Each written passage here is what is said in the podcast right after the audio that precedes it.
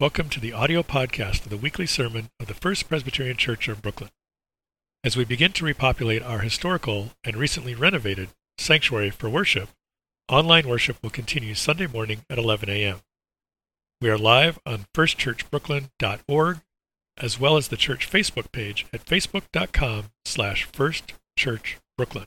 All one word, no spaces. Now, this week's message. Church, let's pray. God of seeing and believing, we long to have life in your name. We long for peace and freedom from fear. Grant that we may find these gifts in the word read and sung and preached this day. In Jesus' name we ask, may it be so. Amen.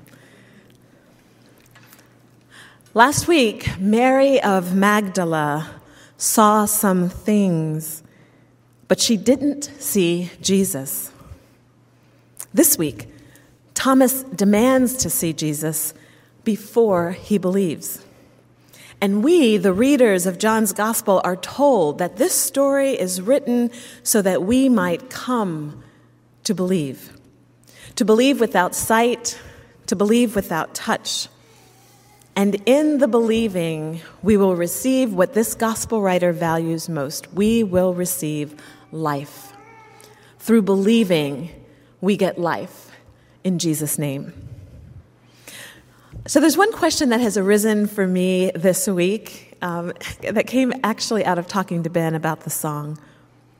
If everyone was locked inside out of fear, why was Thomas outside? I love one commentator's suggestion that Thomas was outside because he was the brave one, the faithful one.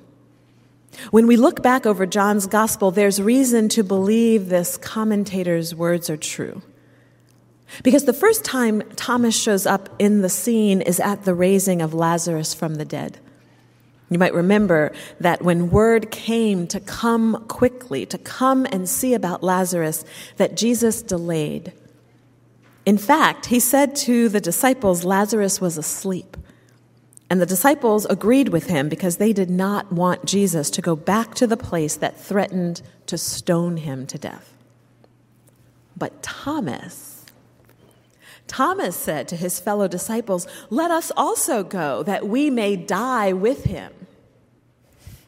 Whoa.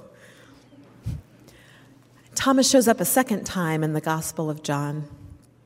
This time, when Jesus says he's going to prepare a place for them, Thomas replies to this comment from Jesus saying, Lord, we do not know where you are going.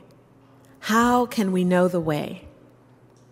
Pastor Barb Hedges Goettl declares Thomas a disciple who would follow Jesus not only to death, but into the unknown. And the unknown is where I want us to sit this morning. We have these disciples, these followers, locked in a room, afraid. And Thomas is, God only knows where. Maybe he's looking for Jesus. Maybe he thinks Jesus has taken off for that place he intended to prepare for them. Maybe Thomas is trying to get where Jesus is going. Maybe his demand to see Jesus for himself attests to a strong desire to ensure he doesn't get left behind. Remember, Thomas was willing to die. Thomas was willing to follow Jesus into the unknown.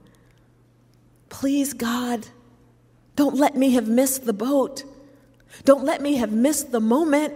I want to be where Jesus is, whether in death or the unknown. And of course, Jesus is something else in this story. He's never what people think he is. His followers never really know what they are getting themselves into. They think they know. We think we know. But Jesus stands in the middle of a locked room with fearful followers and Thomas, talking about peace and belief. I say fearful followers and Thomas Because I think somehow that Thomas may be exceptional. The others saw Jesus and believed because they saw Jesus. They weren't doing the wrestling or questioning or going through the changes that Thomas was.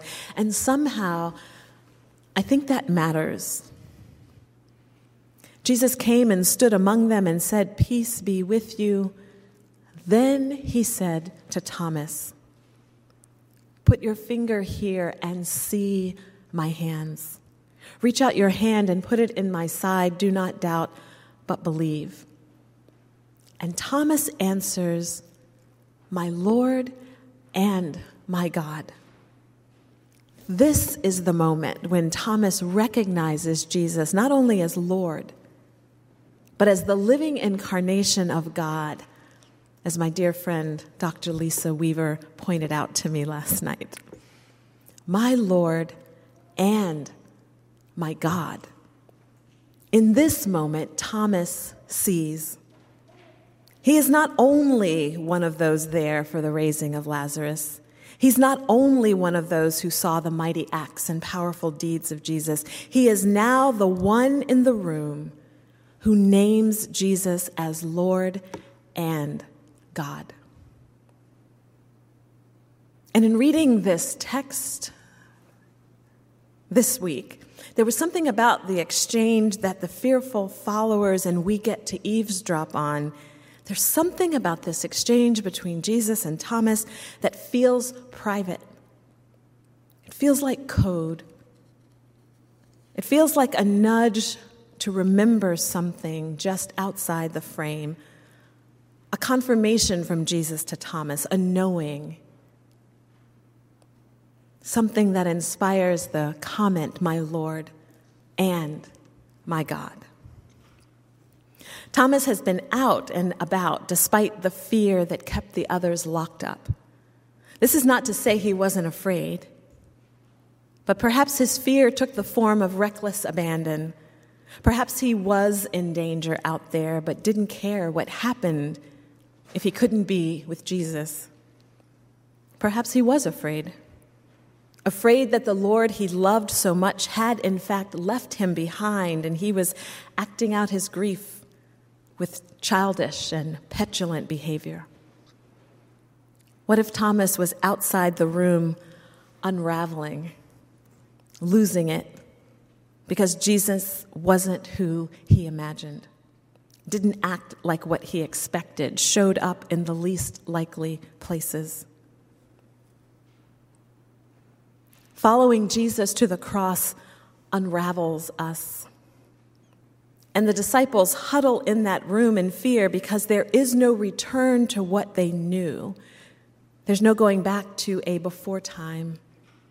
There is only resurrection, and we only get to new life by living through death. Thomas's unraveling was a sort of death. And so I think he may have been exceptional because Jesus showed up to remind him to keep living through the dying. Kathryn Schifferdecker said, Resurrection is not reversal, resurrection is living through death. Resurrection comes with scars, proof that something happened, and a reminder to keep living through death. It's possible that Thomas thought the worst, that he had lost the one he was willing to follow into death or the unknown. But Jesus came back. Jesus came back to remind Thomas and us to keep living through the grief, through the fear, and through the sorrow. Resurrection is on the other side for Thomas and for us. To God be the glory. Amen. Thank you for listening to this week's message. We trust you are fed as well as challenged by the content. This audio archive supplements a video library of the entire service. The video, along with music from our internationally recognized gospel choir, is available on firstchurchbrooklyn.org. We provide hybrid worship options with both in person and online worship Sunday morning at 11 a.m. We are live in the sanctuary as well as firstchurchbrooklyn.org and the church Facebook page at facebook.com slash firstchurchbrooklyn. All one word, no spaces. Visit firstchurchbrooklyn.org for more information on safety protocols and pre-registration options. Remember that now, as always, you are loved.